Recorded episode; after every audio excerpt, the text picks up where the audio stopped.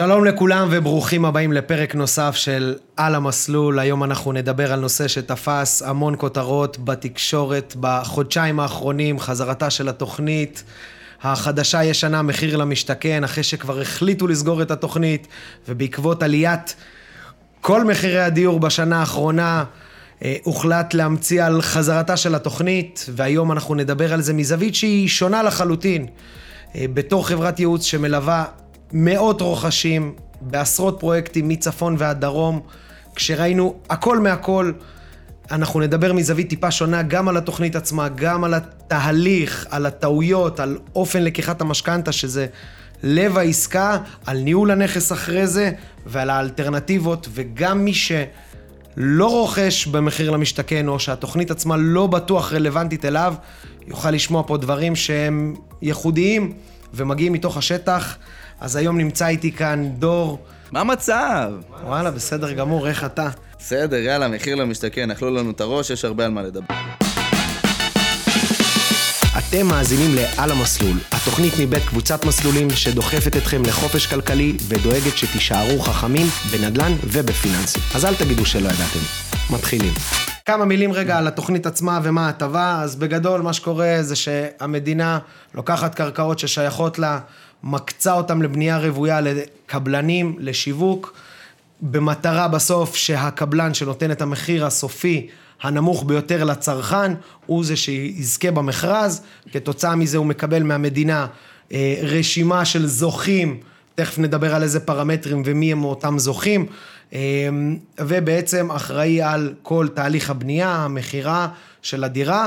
בגדול זה הופך לרכישת דירה מקבלן, יש פה כמה נקודות שהן אה, שונות מדירות רגילות שבהן קודם כל אסור למכור את הדירה חמש שנים מקבלת אה, טופס 4 או ממה שנקרא טופס אכלוס, או שבע שנים מזכיית אה, מהזכייה במחיר למשתכן עצמו, אבל מותר להשכיר אותה. יש פה עוד נושא שאנחנו לא יכולים לעשות שינויים, כמו ברכישה רגילה מקבלן. דור, שאלה ראשונה, האם התוכנית הקודמת שעכשיו חוזרת, האם היא עמדה במטרות שלה?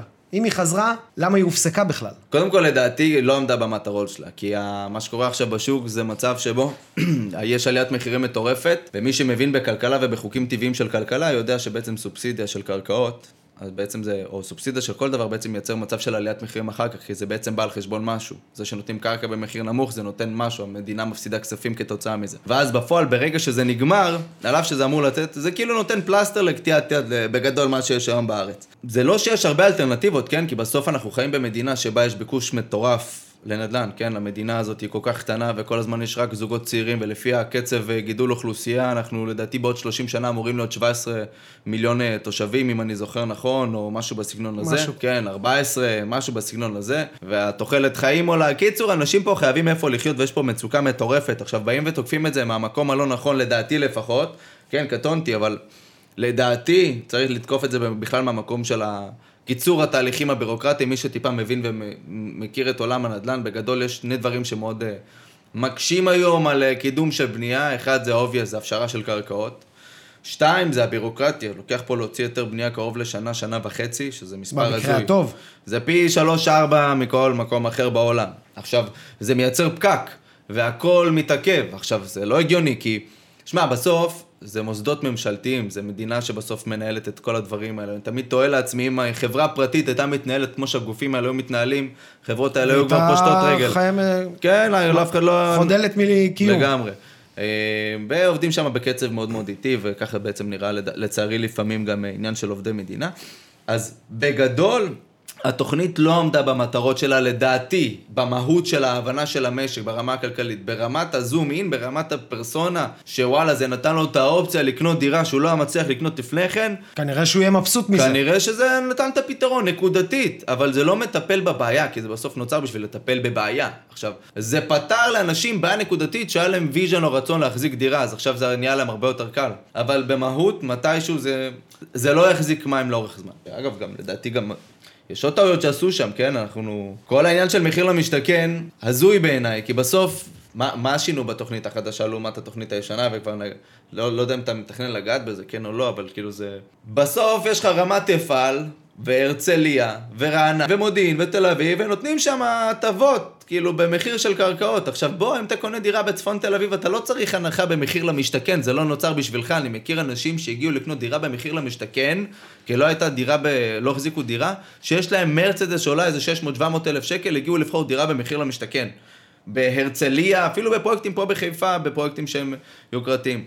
אז אתה אומר, כאילו, במהות של זה, זה בא על חשבון מה? עכשיו, מה התוכנית החדשה? באה טיפה לתקן, אומרת, מתמקד יותר בפריפריה, מי ששם לב, יש איזה עשר אלף הגרלות עכשיו, מתוכם רק 25 אה, הגרלות אה, יחידות רלוונטיות בחיפה, לעומת איזה 7,000 בעכו, כן, שברמת היחס מול, ה, מול האוכלוסייה, מול האוכלוסייה זה, לא, כן. זה לא הגיוני, כן, זה מטורף. אז הבינו שרוצים לתקוף את הפריפריה יותר. אה, זהו, זה תכלס השוני הגדול ומה שהיה, מה שהיה התוכנית, אם עמדה כן או לא, וזה תכלס השוני הגדול, מה שאני מרגיש לפחות עכשיו. אז אם אני ככה, אני בן אדם מן המניין, אני רואה את כל הפרסומים, יש דירות פה, יש דירות שם, אבל uh, זה נראה מאוד רחוק עד שמגיעים לדירה, ואני בטוח שכולם ירצו לשמוע רגע, בכללי, קודם כל, על איך עובד תהליך הרכישה עצמו. מה, אני בן אדם שיושב, כן, אני בן אדם שיושב, מבין שאני צריך לקנות את הדירה הזו, מה התהליך שאני הולך לעבור? אם אני זכאי, מה קורה איתי? אז קודם כל צריך להבין שבתהליך של מחיר למשתכן, קודם כל יש את העניין של הזכאות. יש את הזכאות, ההרשמה, את ההגרלה וכל ה... כל המשתמע מכך. קודם כל, מי בכלל זכאי? כי זה הדבר הראשון. כי התהליך, אני, אני, אני רוצה לדבר על מה קורה אחר כך בתהליך של הקנייה של הבית, כי זה חשוב. אבל בשביל לקנות במחיר למשתכן, אתה קודם כל צריך להירשם, להוציא תעודת זכאות. אחר כך אתה צריך להגריל את עצמך, להיכנס, דר, אגב, אתה נרשם דרך שלוש חברות שהן בעצם חברות בקרה, שזה מלגם, עמידר ואלונים, אם אני זוכר נכון. עכשיו, מי זה מחוסר דיור ומי בכלל יכול להירשם להגרלות האלה? מחוסר דיור זה מישהו שלא החזיק דירה בשלוש שנים האחרונות, או חלק ממנה, או חלק ממגרש, לצורך העניין שליש. זה האמת מידה ברמה המשפטית שקובעת, אז אסור להחזיק יותר משליש. ואם לא החזקתם בשלוש שנים האחרונות את הדבר הזה, אתם בהגדרה מחוסרי דיור. עכשיו, בתוך ההגדרה הזאת יש עוד זכאים. סתם דוגמה, זוגות נשואים, או ידועים בציבור, יחידים, זאת אומרת רווקים, או אלמנים, או גרושים מעל גיל 35, הורים עצמאיים עם ילד אחד, משמע חד-הורי, נכים בני 21 ומעלה, הורים גרושים מתחת לגיל 35, הילד שלו... קיצור, יש הרבה הרבה הרבה הרבה הרבה הגדרות. ואחר כך בעצם מה שעושים, אחרי שאתם יודעים שאתם זכאים, יכולים להוציא את התעודת זכאות ולהירשם בכל התהליך הזה. אז זה קודם כל האנשים שהם זכאים, כאילו. זה, זה השלב הראשון שאני בודק מה אני בכלל, האם אני זכאי או לא זכאי. מוציא, נרשם, חפש את ההגרלה שמתאימה לך ונרשם. גם מאוד פשוט היום, הכל נמצא בגוגל, מחיר למשתכן, רושמים, תודה רבה, מפנים אותנו. האמת, זה השלב הכי פשוט, הכי לבדוק פשוט זכאות שיש. ולהירשם להגרלה, הכל מונגש. לגמרי, ואם אתם שואלים אותי, גם נסו לחפש את האזורים שבהם יש סיכויי זכייה גדולים יותר מאשר זה, כי גם ככה זה נהיה מאוד מצומצם כרגע, וחבל. אבל נניח והתמזל מזלנו, ונמצאנו זכאים, בחרנו פרויקטים, קיבלנו את ההגרלה, וגם במקרה הטוב, אם אנחנו גם בני מקום, אגב, שגם פה יש הטבות מסוימות לבני המקום, נניח וזכינו. כן, יש. עכשיו, עכשיו מתחיל החלק האמיתי של כל האירוע הזה. תקשיב, של, זה, זה... של רכישת הדירה, להבין מה אני יכול, איזה דירות, מתי אני, מה השלבים, פה מתחיל הכאוס הגדול, לדעתי, גם הזמנים פה הם כל כך מצומצמים. בדיוק מה שבאתי להגיד. עד הרגע שאנחנו צריכים כבר להעביר כספים ולהבין מה יוצא לנו ברמה החודשית, לא נשאר לנו מספיק, מספיק זמן, ועל זה בדיוק אני רוצה שקודם כל אני עכשיו זכיתי, אוקיי, איך אני מקבל את ההודעה בכלל של הזכייה? אז קודם כל אתה מקבל את זה במייל, אבל עזוב, שים את זה רגע בצד, כי התחלת לגעת בזה במשפט. אנשים לא מבינים שהם מסתכלים על ההגרלה, הם אומרים, טוב, נרשמתי, הגרלה, ועכשיו מתישהו זה מגיע. עכשיו, צאו מנקודת ההנחה שזה לא יגיע בזמן שאתם רוצים. אני מכיר אנשים שקיבלו את ההודעת זכייה שלהם אחרי שלוש שנים. עכשיו, מי זוכר מזה בכלל, ופתאום במקרה הוא החליט לעזוב את העבודה שלו, באותה נקודה, באותו חודש. טיימינג הכי מוצלח בעולם. עכשיו, אנחנו חווים את זה, חווינו את זה מהמקום של, וואלה, יש כנס, קיבלת הודעת זכייה, בדרך כלל מעדכנים לך שיש כנס איזה חודש, חודשיים, שלושה חודשים אחרי. במקרה הטוב, שלושה חודשים, אם לא שבועיים. אם לא שבועיים, כי הם צריכים לתקתק את זה מהר, ומשם מתחיל חלון זמן, חלון, כאילו החלון. שבועיים לבחירת דירה, שבועיים לחוזה, וביי. עכשיו, תיקח מתוך החודש, חודש וחצי, חודשיים במקסימום שיש לי להקל לזה, יש לך שבתות, יש לך חגים, עזוב, יש לך, יש לך מלא דברים בדרך שהם, לא, כל כך הרבה דברים. ובתוך הזמן הקצר הזה, בן אדם לפעמים לא מצליח לחשוב, זה נהיה כל כך לחוץ. הוא צריך לעבור בגדול לשרשרת שלו, הוא מגיע לכנס, אחרי שהוא מגיע לכנס הוא צריך לבחור את הדירה שמתאימה לו, בעצם הוא צריך לבחור, הוא יקבל מפרט של איזה בית יש, באיזה שווי. ומה המספר שלו בהגרלה. ומה המספר שלו בהגרלה, והוא צריך להגיע עם שלוש-ארבע אופציות שיהיה לו משהו מוכן מראש. אחר כך בעצם אחרי שהוא בוחר את הדירה, אגב ההמלצה היא כבר להגיע, אנחנו ניגע בזה עוד רגע, אבל העניין של המשכנתה, כמה הוא חשוב פה, זה בעצם באמת, אמרת את זה בפתח, כמה זה הלב של העסקה. אחרי זה הוא חותם על החוזה, כמובן אחרי שקיבל אישור למשכנתה, התשלומים שלו,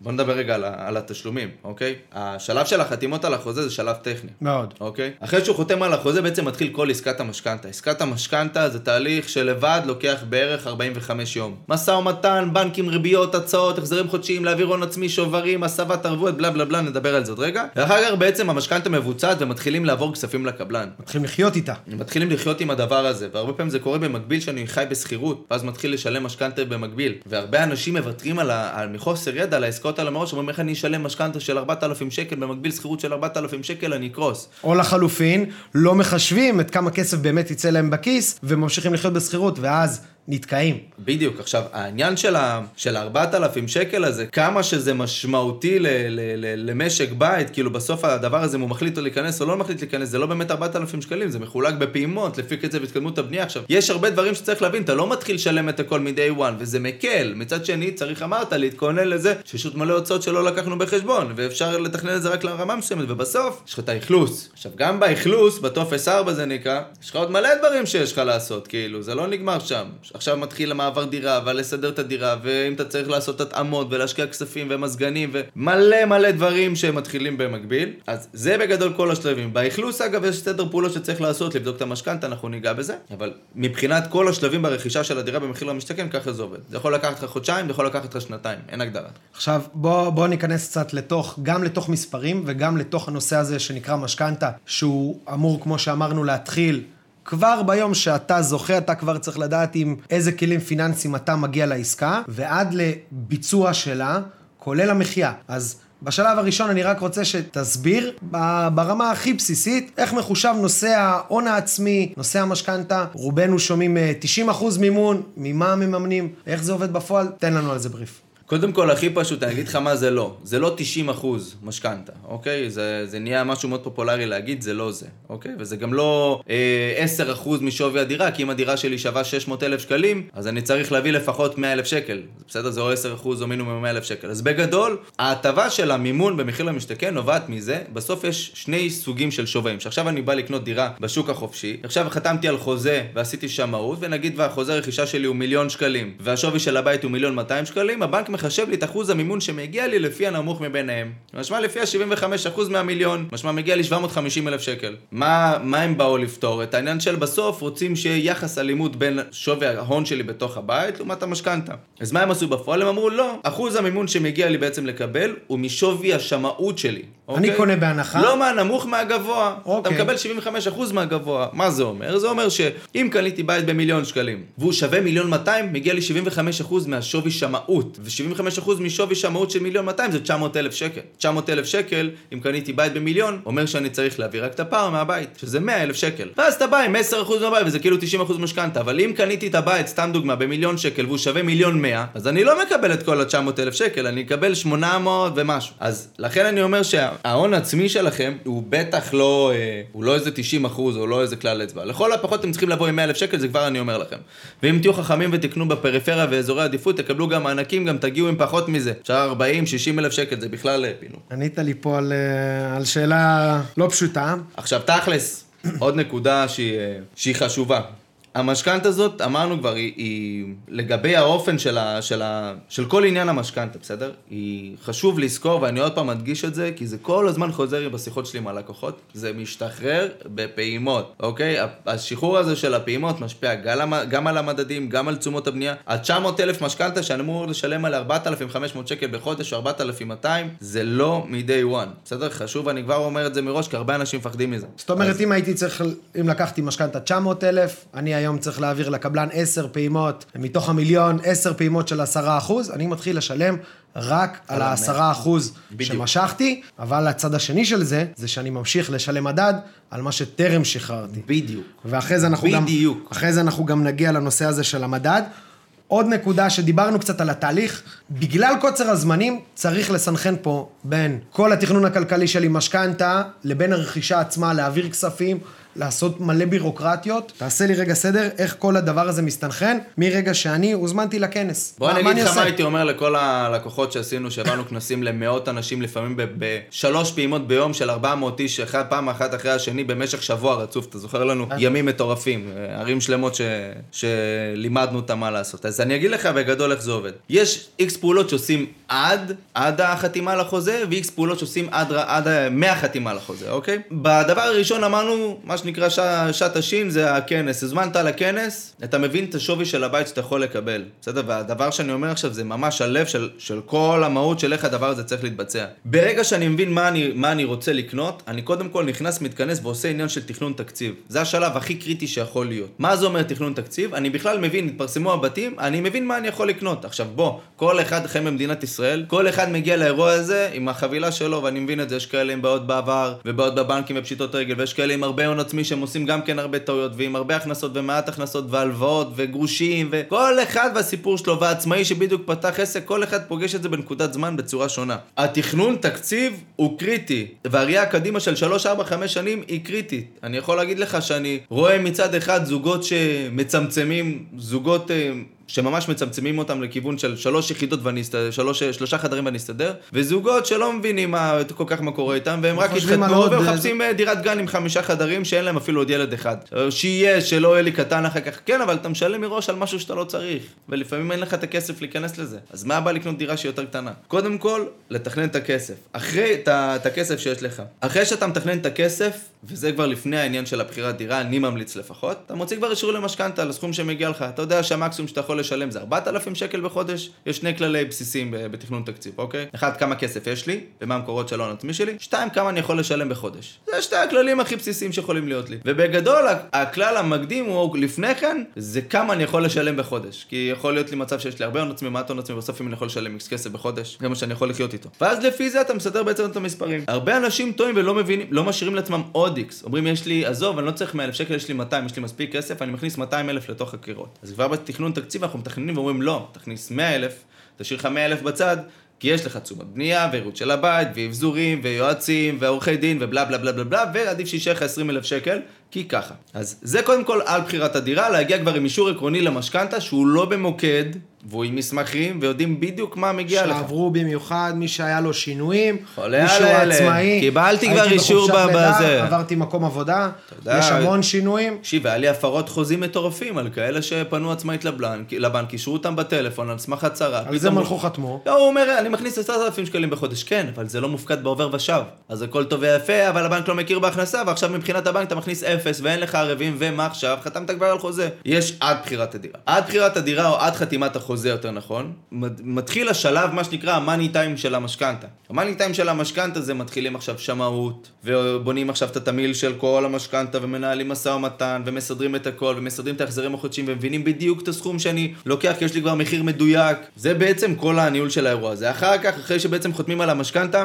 יש את כל העניין של הביטחונות, רושמים בעצם משכנתה על הנכס, מעבירים את זה לקבלן, יש עורך דין של הקבלן, צריך לעשות ביטוח חיים, ואיפוק כוח נוטריוני, והסבת ערבות. קיצור, יש שם חפירה. בסדר? זה אירוע. עכשיו, בגלל כל סיר הלחץ הזה, אגב, המלצה אישית שלי, כן, היא קודם כל באמת להיעזר ב... הלב של העסקה זה המשכנתה. כאילו, הכל פה זה המשכנתה, זה המימון. האיכות המימון, זה הרבה כסף. הפריסה שלו? עזוב, זה, זה מימון מקסימלי, לכאורה 90% או 75% מימון מקסימלי. לכל פרומיל בריבית יש משמעות, לכל ניתוח לא נכון של החזר חודשי או הצמדות למדד יש משמעות, לכל המדדי תשומות בנייה אחר כך יש משמעות, צריך לנתח את זה מראש. אגב, בהפניה לשמאות, אם אתם תצטרכו לעשות שמאות, יש, יש שני מצבים. או מצב שצריך לעשות שמאות, שבו הפרויקט לא אושר בבנק, לצורך העניין לא הכירו בדוח אפס של הפרויקט וצריך לעשות שמאות פרטנית, ואז בעצם משלמים על שמאות אה, באופן אה, פרטי, והיא תקפה לכל הבנקים, לא צריך לעשות כמה שמאויות, בסדר, תעשו עם השמאות ישר. או שהפרויקט כבר מאושר באחד הבנקים, ואז אתה לא צריך לעשות גם שמאות, אחר כך חותמים ומבצעים את הביטחונות. עכשיו, עוד נקודה, אם אמרנו יש עד החתימה על החוזה ומהחתימה על החוזה,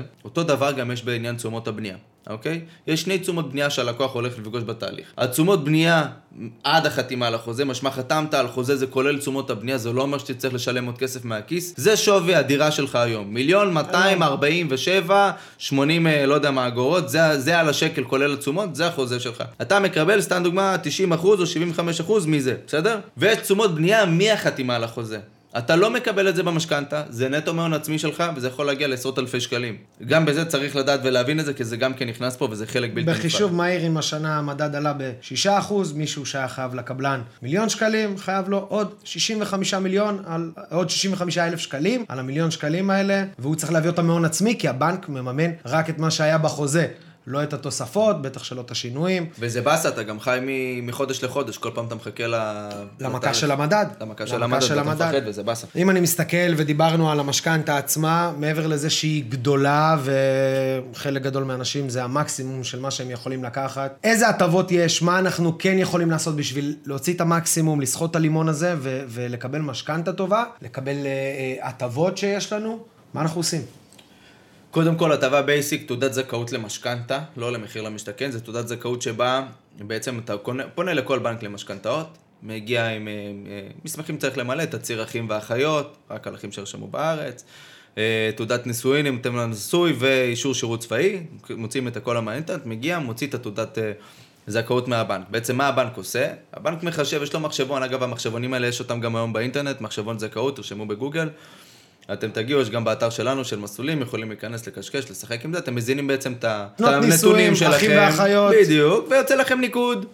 אה, בעצם אתם אמורים לקבל בין 60 אלף שקלים, בין כלום ל-60 אלף שקלים, ל-260 אלף שקלים, זה המקסימום מההטבה הזאת שאפשר לקבל. מה ההטבה הזאת בעצם אומרת? יש עליה כמה יתרונות. אחד, זה בעצם מסלול במשכנתה שהוא בריבית אטרקטיבית יותר. הוא במסלול של קבוע, הוא צמוד למדד אמנם, אבל הוא בריבית שהיא אטרקטיבית יותר מהריבית היום במשק. אה, עד 3 אחוז, ואם אני זוכר, חצ... לא יותר מחצי אחוז, אחוז מ... מגובה הריבית הממוצעת למשק באותה תקופה. אה, ואין עליה קנסות, וזה, קיצור, זה, זה, זה נחמד, זה הטבה. בסדר, זה הטבה ששווה לנצל, ולמה לא. אה, חשוב לדעת אבל שאם הוצאתם את זה מבנק מסוים, קודם כל לוקח לזה לפעמים שבועיים להגיע, ואחרי שזה מגיע, נגיד ואתה רוצה לחתום בבנק אחר, עכשיו הבנקים צריכים להעביר את התעודת זכאות בין הבנקים, זה גם כן חפירה, זה כאילו יכול להיות לבד איזה שבועיים. צריך לדעת שזה לוקח זמן וזה משפיע בדיוק. על הביצוע. ולפעמים יש לך 30 יום לבצע את כל העסקה מקצה הכל, לקצה, כל אז הכל. תחשוב שרק להוציא תעודת זכאות ולהתעסק בזה יכול לקחת לך חודש וחצי. אתה מבין כאילו מה, מה, מה המשמעות של הדבר הזה? זה אחד. הדבר השני שהיינו אומרים ללקוחות שלנו בכנסים, זה המענקים, אוקיי? יש מענק מקום ומענק ממ"ד. מענק מקום זה לאזורי עדיפות לאומית. פשוט. זה נהריה, שלומי, שדרות, נתיבות, לא זוכר. צפון רחוק, דרום רחוק. גם באשקלון יש מענק, אם אני זוכר. באשקלון יש 40 אלף שקלים, נכון? בסדר? יש מענקים בין 40 ל-60 אלף שקלים. פעם המענקים האלה היו נכנסים במשכנתה בתור מסלול שאתה לא משלם עליו. היום... כחלון שינה את זה, וזה כאילו נכנס לכם כהון עצמי. ה-60 אלף שקלים האלה זה חלק מהון עצמי. משמע אם אתה היית צריך להביא 100 אלף שקל מהבית, אתה כבר לא צריך להביא גם 100 אלף שקל, אתה צריך להביא רק את ההשלמה, כי 60 או 40 אתה מקבל מהמדינה, אוקיי? אז זה גם כן נקודה נוספת, והמענק האחרון, אגב זה משהו שמגיע מתעודת זכאות, אבל... אה, והמענק האחרון זה מענק ממ"ד. מענק ממ"ד זה 9,100 שקלים, שזה בעצם מסלול בתוך המשכנתה, שגם כן לא משלמים עליו, בסדר? בכלל. הדבר האחרון זה לא באמת הטבה, כי זה שתי ההטבות המשמעותיות שאפשר לנהל, בלי קשר לניהול משא ומתן, בסוף תיסגרו על הצעה מסוימת ותנהלו אותה עם שלושה בנקים, לא צריך יותר מזה, בדרך כלל פועלים לאומי דיסקונט מספיק, בסדר? זה בגדול. אה, ומזרחי אם אתם רוצים בנקים יותר מקצועיים. תסתגרו על החזר חודשי מסוים, תמיל מסוים, ורוצו בין שלושה בנקים, אל תתחילו לשגע את כל העולם ואחותו. אבל הטיפ האחרון, בסדר? ואני, סורי שאני חופר, בגלל שהעסקה הזאת היא מורכבת, והמשכנתה משתחררת באלף פעימות, וההחזרים החודשיים שלך, אתה בעצם כל פעימה מסוימת, הריבית לא נשמרת בין שחרור לשחרור, קיצור בלאגן. אז בסוף התקופה בטופס 4 תמיד שווה לבדוק אם אפשר למחזר את המשכנתה, אם יש כדאיות. למה? לפעמים הערך של הבית עלה כבר במסירה. ואחוז המימון קטן, והחלוקה של הפעימות של הכספים לא תקינה, ולפעמים לקחתי גרייס כן או לא, ואז זה סדרה. תמיד תבדקו אופציה למחזור משכנתה בטופס 4. אז זה ככה הטבות שאני אומר לכם מראש, תדעו שתנצלו את זה, מגיע לכם. אה, זהו, זה, זה בגדול מה שאני חושב. דיברנו על התהליך, דיברנו על הזכאות, על תהליך הרכישה, תהליך לקיחת המשכנתה וההשתלבות. אפילו דיברנו על מה אנחנו עושים מבחינת המימון, מרגע שקיבלנו את הטופס 4, נכנסנו לבית, עשינו מחזור. ויש הרבה טעויות עוד קטנות, טעויות כאלה בדרך שאנחנו עושים, שאולי לא נגענו.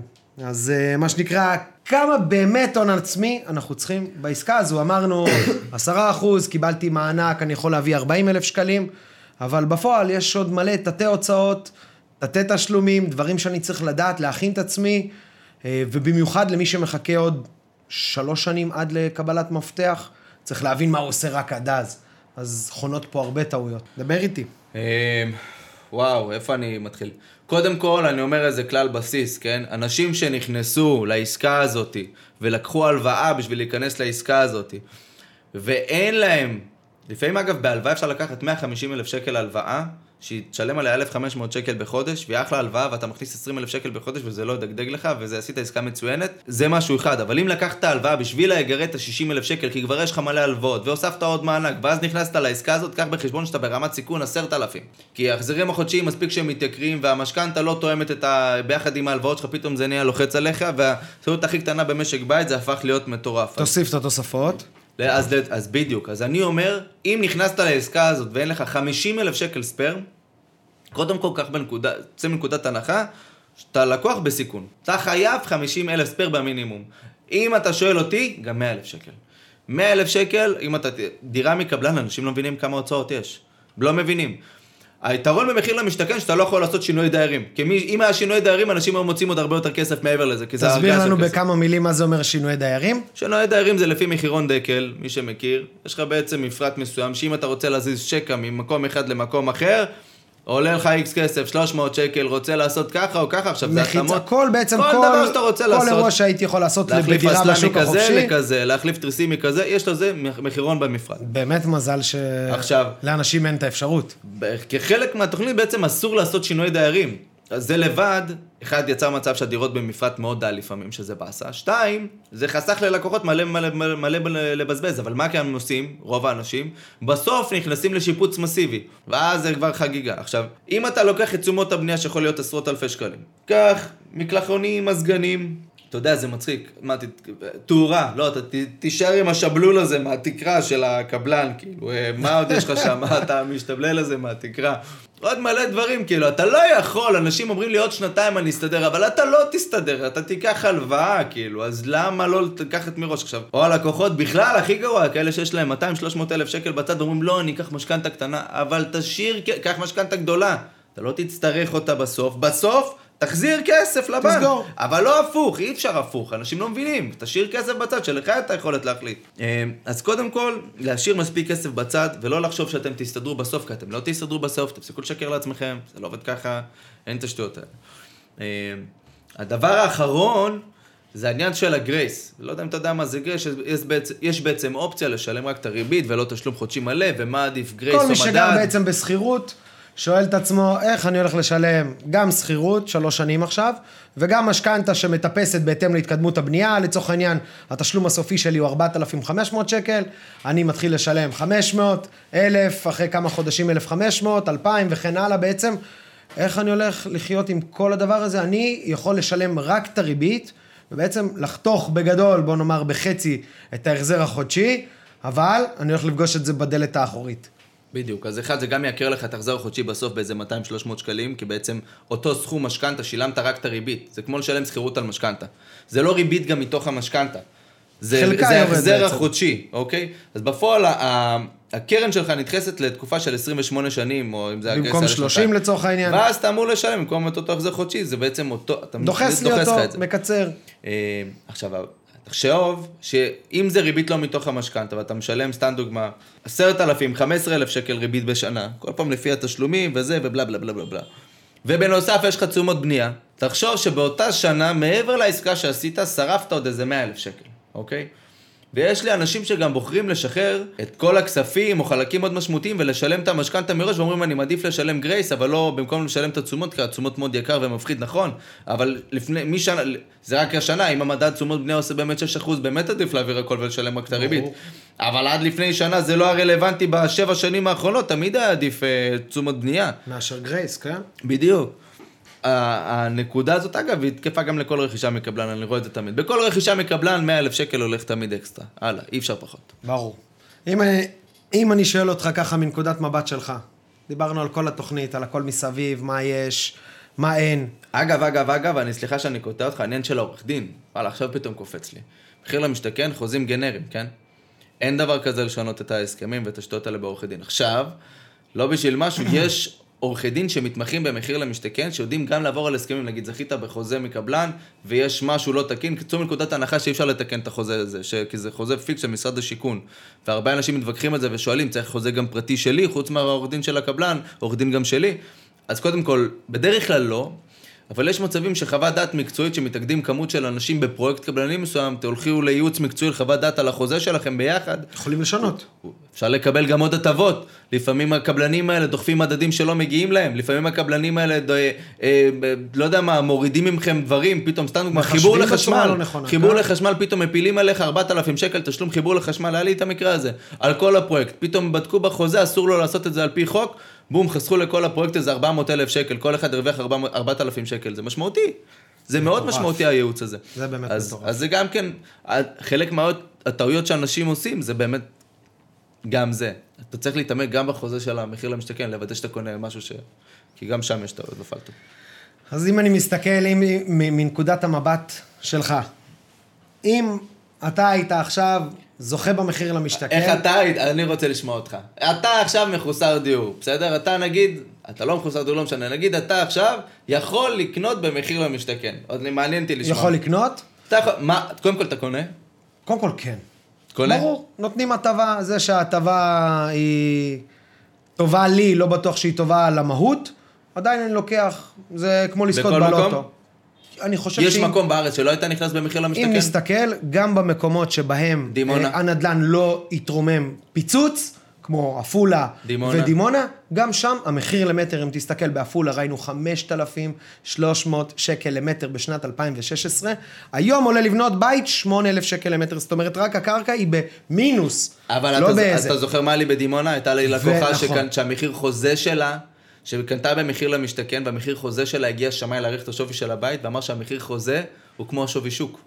זוכר? נכון. לא היה נכון. מוכן. זוכר את המקרה הזה, זה קשה כי אז אין הטבה, אתה בעצם צריך אין לך הטבה, זה כמו קנית בשוק עוד חופשי. מלא כסף, הצלחנו נכון. לגייס הלוואת קבלן. נכון, כי זה חלק מה... זה ששילם לה את ההון עצמי, נכון, כי על זה גם הפער של חלק ההון עצמי. מהמגרעות, כי יש מקומות שבהם אה, לא, גם לא תמחרו נכון. אבל אם אני מסתכל, בסוף למדינה כרגע אין שום אלטרנטיבה לבנייה מסיבית אה, של ערים חדשות, של שכונות, של, בכללי של בנייה, אה, סך הכל מוציאים איקס הגרלות לקבלנים, במקום להמטיר עלינו קרקעות שיהיה מספיק לכל הצרכים, לפחות לחמש-שש שנים הקרובות, כי... קצב הילודה המשיך, יש לנו הרבה בעיות משנת 1990, עלייה, אגב, העלייה זה גם כן מעניין, ישפיע, לא יש ישפיע. עוד עלייה, וגם בשנים האחרונות מבינים שמדינת ישראל, מעבר לעם היהודי, כולם היו שמחים לחיות במדינה שהיא נחשבת יחסית בטוחה. בעולם של טירוף, בטח שגם בפיננסים, רואים מה אנחנו מתקדמים. אגב, אנחנו הישראלי מדינה- מקום שבע בעולם היום ברמת העושר. לא עם עין, עם א'. הישראלים מאוד מאושרים. הגיוני, אגב. יורים עלינו, ואנחנו עדיין מאושרים, בעולם. זה בסדר, יש לנו הכי הרבה טראומות קטע. ומלחמות, ואנחנו עדיין נהיה מאושרים, אבל קטע.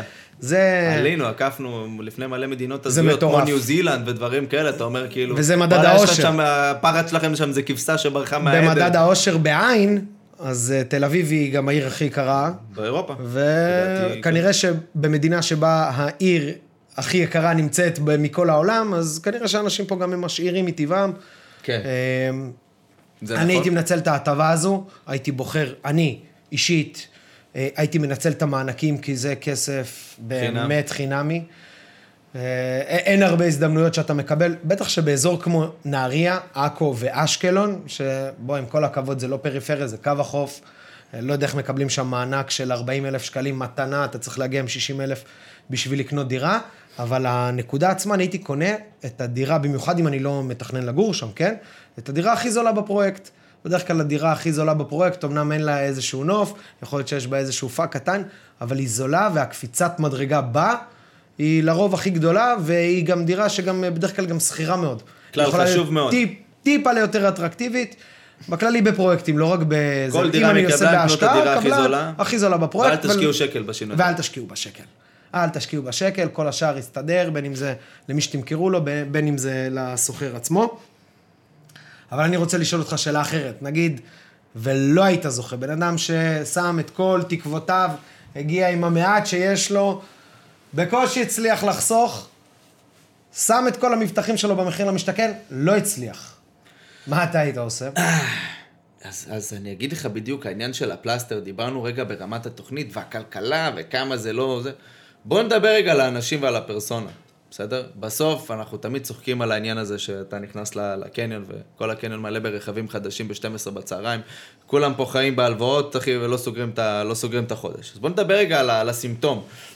ה- וזה מתקשר ל- לכתבה באולפן שישי שראיתי עם זאב אלקין, שעמדו באיזה, במעגל כזה מול, מול שר השיכון, שר, זאב אלקין שר השיכון, ואז אה, אמרו לו, שמע, לא, לא מצליחים לקנות פה דירה, בני 40, לא קונים דירה, לא קונים דירה. טוב, שואלים אותו, מה אתה עשית זאב? אתה עלית לפה מרוסיה, מה אתה עשית? הוא אומר, נכון, עליתי פה עם 100 דולר בכיס. הוא אומר, יאללה, פיקס. ומה עשית? חייתי בקרוון שבע שנים עד שחסכתי כסף לבית. וקניתי בית, ואחר כך מכרתי וקניתי עוד בית. אוקיי. ואז אתה שואל אותם בקהל, מה, מה אתם עשיתם? השתחררתם? עשינו טיול גדול, ולא יודע מה... וקנינו ו... אוטו. וקנינו זה, ולא חסכנו כסף, וישר הלכנו ועשינו ילדים, ושרפנו כמה שנים על תואר ולא עשינו כסף בזמן הזה. ואתם לא מוכנים לחסוך כלום, וכולכם, וכולכם שם עם אייפונים, ואתם לא תוותרו על דן אילת בפסח, אז די כבר עם השופוני הזה, אני משתגע מה, מה, מהדברים האלה.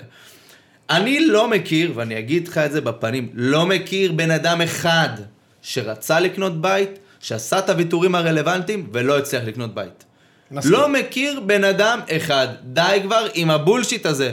אם אתה בן 45 ולא הצלחת לחסוך 100 אלף שקל כל החיים שלך, הבעיה היא בך. לא במשק, לא ביוקר המחיה, לא בזה שלא נתנו לך, הבעיה היא בך.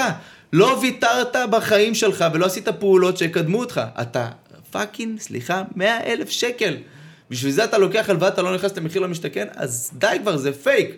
אנשים פה לא מוכנים לעשות ויתורים. אני הייתי בקבע, חסכתי ים כסף, הייתי חוסך, הייתי מרוויח משכורת בתור הלוחם עוד בזמנו 800 שקל, חוסך 700 שקל, לא הולך לשקם. כל, היום ילד משתחרר בגיל 21, יש לו מענקים 30 אלף שקל, הלוחמים אצלנו ביחידה 2,800 שקל כל חודש משכורת. מה זה, זה לא נורמלי, לא כולל משכורות קבע שהם מקבלים היום. וקח לדוגמת האוכלוסייה החרדית, לצורך העניין. איך כולם שם עם בתים ומשכורת חצי בדרך כלל מהמגזר החילוני? וכפול איך- הוצאות על ילדים בג- בגדול. וכולם שם עם בתים, כי ארבע נפשות בשלושה חדרים, ורחמנא ליצלן קומה רביעית בלי מעלית. ואין באזור אור, מרוחק. ובעניין ישן, ובאיזה אזור שלא כיף לחיות בו. אז די כבר עם הפייק. אתה רואה זוגות צעירים מחפשים, לא, אני רוצה את הדירת גן. משתחררים מקבע, פותחים את הפנסיות שלהם, משפצים את הבית ב-400 אלף שקל. איך אני אהיה בלי מרפסת? אז זה הבעיה, זה הסימפטום. קודם כל, מה הייתי עושה אם לא הייתי זוכה? בטוח לא הייתי מתבכיין ואומר, אכלו לי, שתו לי, בוא, בגללך אין לי בית ובלה בלה בלה. לא צריך הרבה. עם 100-150 אלף שקל אפשר לקנות אותם את הדירה הראשונה בחיים שלכם, לעשות סיבוב קטן, להביא 150 אלף שקל, 450 אלף שקל משכנתה, לקנות דירה ב-600, 650, 700 אלף שקל, אם מסדרים את המספרים נכון, לקנות בית, למכור אותו אחרי שנה וחצי, להישאר עם עוד 100 אלף שקל בכיס ולהתחיל להתגלגל כמו כל בן אדם נורמלי במדינת ישראל. וחלאס עם הבולשיט הזה. עכשיו, אם אתה רוצה לקצר את הדרך ל-150 אלף שקל, קח הלוואה, אם יש לך את היכולת החזר כמובן, מתוכנן ולהבין, לא להתפרע. קח הלוואה להון עצמי שאתה יכול לעמוד בה, אה, תבדוק אם אתה יכול לשעבד את הבתים של ההורים, הרבה הורים מתים לעזור לילדים שלהם, לא מבינים בכלל שיש את האופציה לשעבד את הבית שלהם בשביל לעזור לילד, לא משנה בפני כל מטרה, אבל פלסטר לשלוש שנים, מה רע? תן לי הון עצמי, מוכר את הבית, פתאום יש לי עוד 100-200 אלף שקל, המחיר עלה, נשארתי עם כסף בצד, יש לי מה לעבוד. מצוין. אבל זה הדברים שאני חד משמעית הייתי הולך לעשות, לא הייתי מתבכיין ולא זה, יש מה לעשות גם עם 100 אלף שקל, ויש מה לעשות גם עם 50 אלף שקל. רק צריך משכורת טובה, שאפשר לה- להעמיס עליך 100 אלף שקל, שתוכל לעמוד בזה, לחסוך 50 אלף שקל, יכול לקחת לך בדיוק שנה אם אתה עובד נכון, ודי כבר עם החרטות האלה, אני מכיר ילדים בני שבע...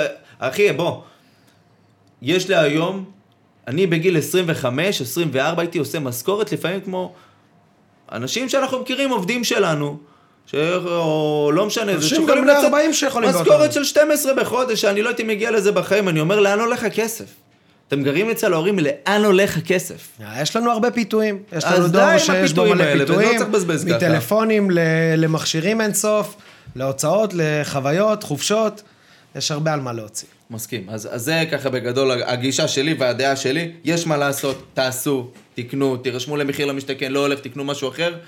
אבל אתם יכולים, וזה קטן עליכם, ואם עושים את זה, לעשות את זה נכון, מקצועי, זה חשוב, זה קריטי. זהו, זה מחיר למשתכן. אז רק 45 דקות יכולנו לדבר לדעתי עוד יומיים שלושה לכל מקרה כזה יש, יש, יש עולם ומלואו כן. משלו. תעשו טובה, תבדקו טוב טוב אחד אם אתם זכאים, איפה הגרלות, איפה הכי שווה לכם לקנות, תראו שאתם עומדים, שאתם לא לוקחים משהו שאתם לא יכולים לעמוד בו, או מצד שני שאתם לא קונים משהו שכן אתם יכולים לעשות. וזהו, יהיה לנו עוד הרבה על מה לדבר בפרקים הבאים, אז תודה רבה, תודה. ויאללה, להתראות, ביי ביי.